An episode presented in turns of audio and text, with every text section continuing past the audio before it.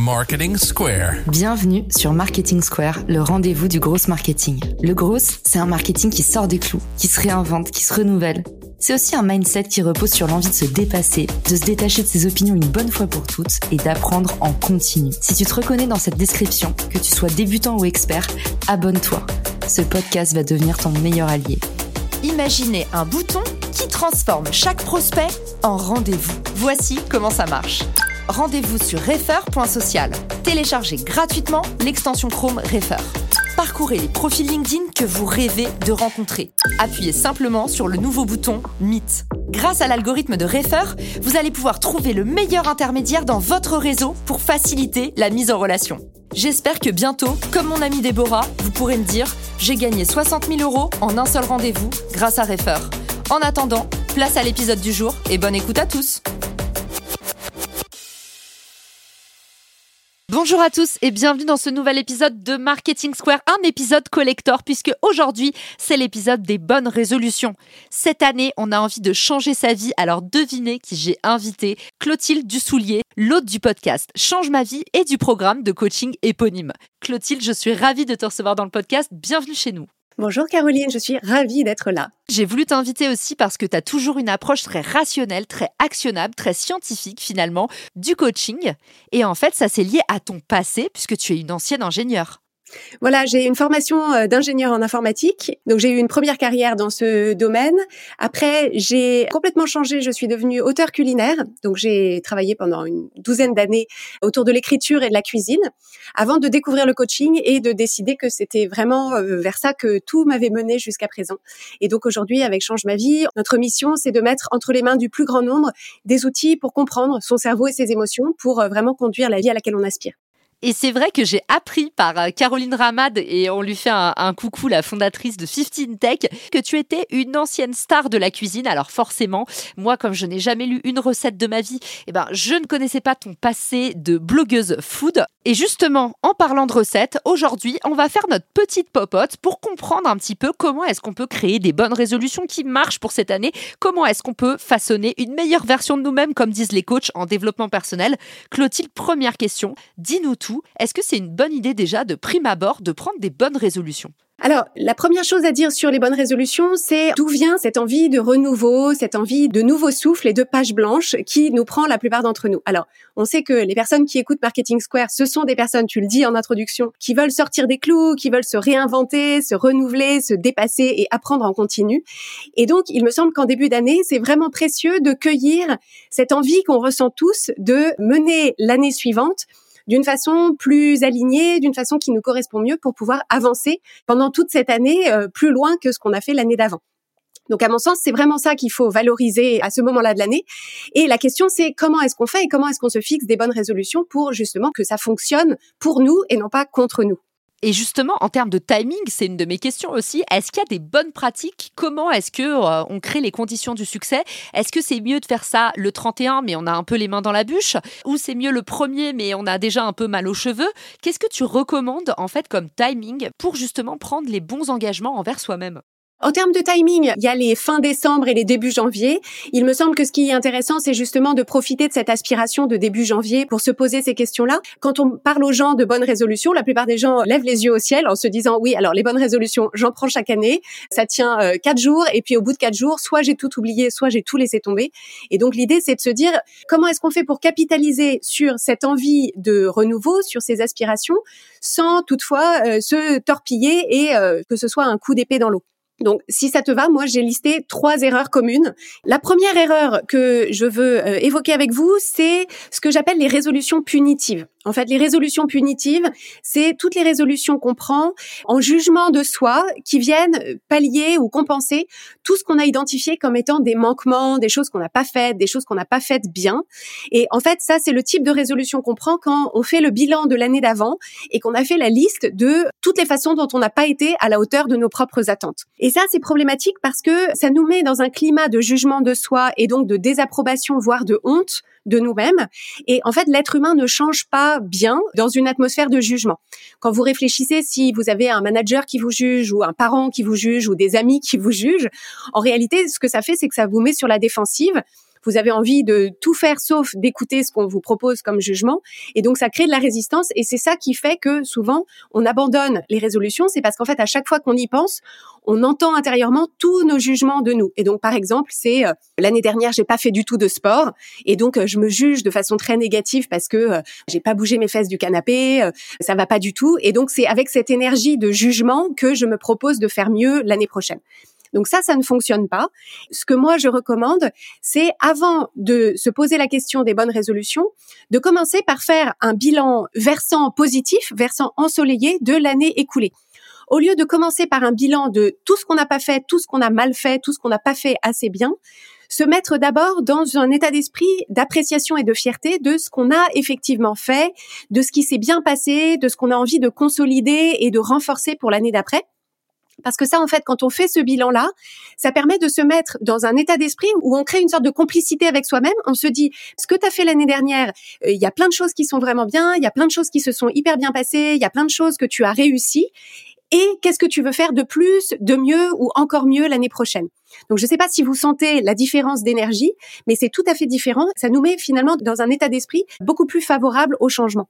Génial. On n'oublie pas les ancrages positifs parce que forcément, on va se conditionner comme ça à avoir des bonnes relations avec ces bonnes résolutions. C'est commencer par voir ce qu'on a bien fait. Et en fait, à côté de ça, une question qui me vient. Tu nous parles du jugement des autres, qui est un peu le pire ennemi de nos bonnes résolutions. Mais du coup, les bonnes résolutions sont-elles faites pour être partagées? Est-ce que toi, tu ne recommanderais pas de les garder pour soi? Ou est-ce que c'est mieux, au contraire, d'activer ce qu'on appelle euh, la pire prêcheur, la pression des pairs, pour justement euh, considérer que, bah, une fois que vous avez pris euh, un engagement en public, vous êtes deux fois plus à même peut-être de le respecter? Ben, je pense que c'est à chaque personne, selon son mode de fonctionnement, d'ajuster ça. Il y a des personnes qui se tiennent sans trop de difficultés à leurs engagements envers elles-mêmes, mais c'est vrai que la grande majorité des gens tiennent mieux leurs engagements envers d'autres personnes qu'envers elles-mêmes, ce qui est souvent un sujet d'ailleurs qui se manifeste dans d'autres domaines de leur vie. Donc c'est intéressant de questionner ce mode de fonctionnement. Et je pense justement que ce qui permet de tenir nos engagements envers nous-mêmes d'une façon qui est beaucoup plus fluide, ça me ramène à cette deuxième erreur que font la plupart des gens, qui sont finalement d'exprimer leur résolutions, leurs envies de changement en fuite, c'est-à-dire en creux. Ce sont des personnes qui expriment leurs résolutions plutôt en mode je vais arrêter de faire certaines choses plutôt que je vais commencer à faire d'autres choses. C'est intéressant de se poser la question, est-ce que d'une façon générale, vous avez tendance à vous motiver en fuite de ce que vous voulez éviter ou en aspiration de ce vers quoi vous voulez aller?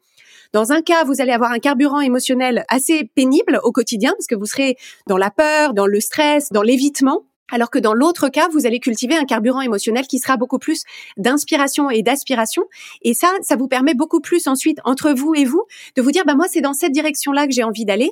Et donc, que vous en parliez à vos amis ou à vos pères ou à votre conjoint, votre conjointe ou pas, en fait, l'idée, c'est de pouvoir cultiver envers vous-même cette idée de vous dire, voilà dans quelle direction est-ce que je t'emmène. Et ça, c'est très puissant. Si, par exemple, vous avez envie d'arrêter de procrastiner, vous avez envie d'arrêter de manger du sucre, vous avez envie d'arrêter de zapper le sport, vous avez envie d'arrêter de vous énerver ou de courir tout le temps, ça, c'est une motivation qui est exprimée en creux, c'est-à-dire c'est ce que vous voulez éliminer ou retirer de votre vie, mais c'est beaucoup plus efficace de dire, ben, en fait, qu'est-ce que je veux à la place? C'est-à-dire, au lieu de procrastiner, qu'est-ce que je veux faire? Au lieu de manger du sucre, qu'est-ce que je pense qui me ferait plus de bien? Au lieu de zapper le sport, qu'est-ce que j'ai envie de créer comme dynamique de mouvement dans mes journées?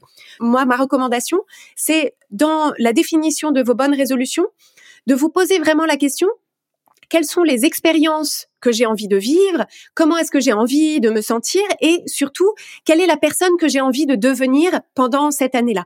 Parce qu'en fait, l'être humain est fondamentalement motivé par les expériences, par comment est-ce que il ou elle pense qu'elle va se sentir et par sa propre croissance. Et donc en fait, si on se focalise là-dessus, les bonnes résolutions qu'on va pouvoir identifier, qui sont au service de ces expériences, de ces émotions et de cette croissance, seront beaucoup plus faciles à tenir. J'adore. Donc, conseil numéro un, on n'oublie pas le positif. On essaie d'avoir une vision un petit peu euh, holistique, hein, de faire un bilan global, de tirer un portrait général de ce qu'on a réalisé. Et puis, deuxième chose, tu nous dis attention aux objectifs en creux. Clotilde vous donnait l'exemple, arrêter de faire quelque chose, c'est pas un objectif. Si par exemple je veux arrêter de fumer, je dois dire je vais remplacer la cigarette par le sport par exemple, ou je vais remplacer la cigarette par euh, boire davantage d'eau. Et d'ailleurs, ça me fait penser à une amie très chère remarque, il m'a dit il y a pas longtemps, euh, parce que j'ai acheté à Lisbonne un petit vaporisateur de sauge. Et la sauge, c'est connu pour être un purificateur. Et du coup, ça enlève les ondes négatives des pièces. Donc maintenant, je passe comme ça avec mon chip sheet et parfois je purifie l'espace. Et j'ai une copine qui m'a dit mais tu sais, euh,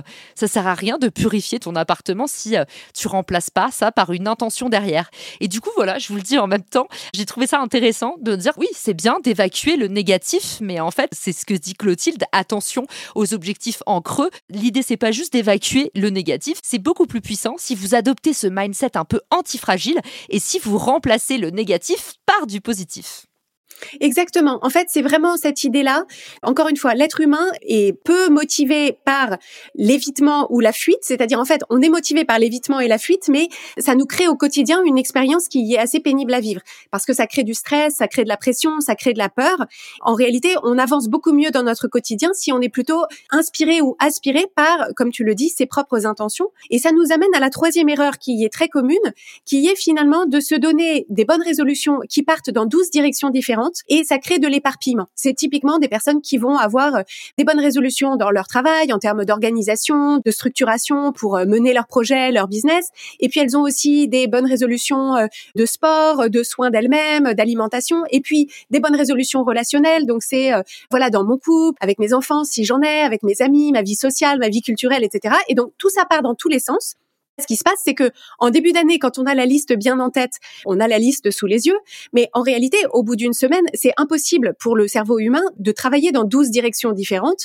Au bout d'un moment, cet éparpillement fait que on en a lâché la moitié en cours de route, si ce n'est la totalité. Donc ça, cet éparpillement, il est très commun et c'est une des raisons pour lesquelles souvent les bonnes résolutions sont abandonnées, c'est qu'en réalité, chacune de ces bonnes résolutions demande la totalité de notre attention et de notre pouvoir de volonté. La force de notre volonté, on en a une réserve limitée et donc on finit par tout lâcher. Ma recommandation, ce qui fonctionne beaucoup mieux, c'est de choisir en fait une intention pour son année et de se dire voilà globalement le cap dans lequel j'ai envie de m'emmener cette année et ensuite s'assurer que toutes les bonnes résolutions qu'on prend, toutes les bonnes résolutions en termes d'actions différentes puissent être au service de cette intention. Et donc nous chez Change ma vie, on utilise un outil, donc c'est ce qu'on appelle le mot de votre année et en fait, c'est un mot qui représente cette intention, ce cap, une sorte de mantra, voilà, de thème pour son année tous les mots du dictionnaire finalement euh, qualifiés, mais ça peut être par exemple si on se dit, euh, moi je vais me donner en 2023 comme mot euh, audace, mouvement, ou euh, sérénité, alignement.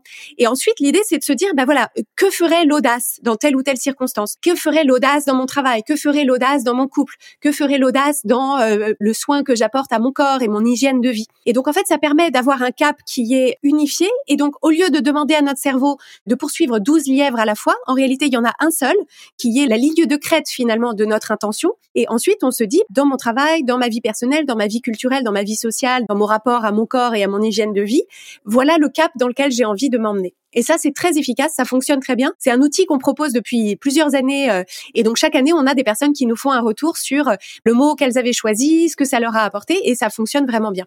Je vous partage un, souvenir d'enfance. Quand j'étais enfant, j'ai regardé un film, je sais plus, je crois que c'était un film avec Sophie Marceau.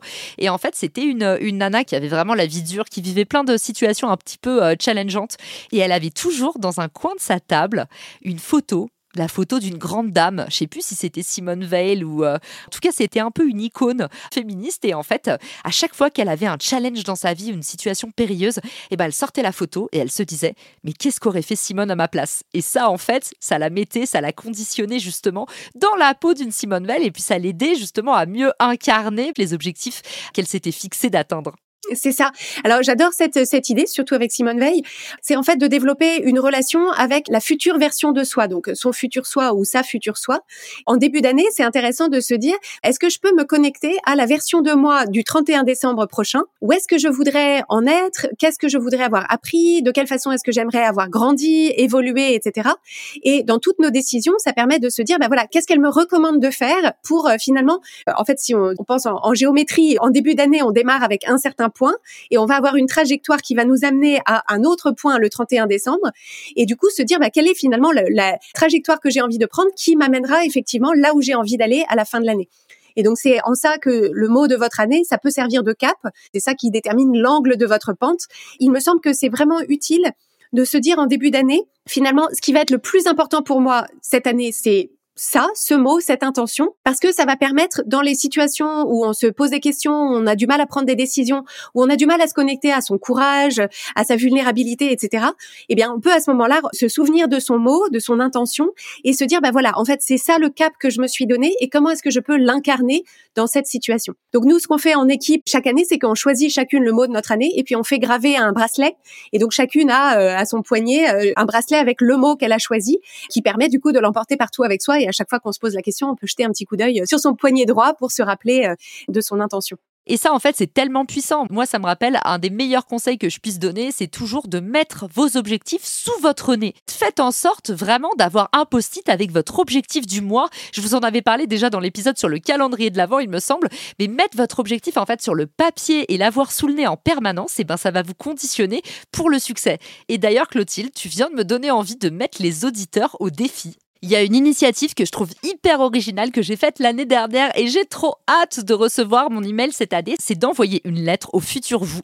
Et pour ça, pas besoin de gros moyens, ça prend juste un email, vous allez dans Gmail par exemple et vous avez la possibilité de programmer un envoi. Vous programmez un envoi pour vous-même pour dans un an et vous mettez sur le papier le contenu de cet épisode. Clotilde, elle vous a conseillé trois étapes. Le premier conseil de Clotilde, c'était de faire le bilan de l'année écoulée, mais un bilan complet en incluant toutes les choses qu'on a bien réalisées. Le deuxième conseil de Clotilde, c'était stop aux résolutions en creux, c'est-à-dire je ne veux pas arrêter de fumer, je veux commencer à vivre une meilleure vie sans cigarettes.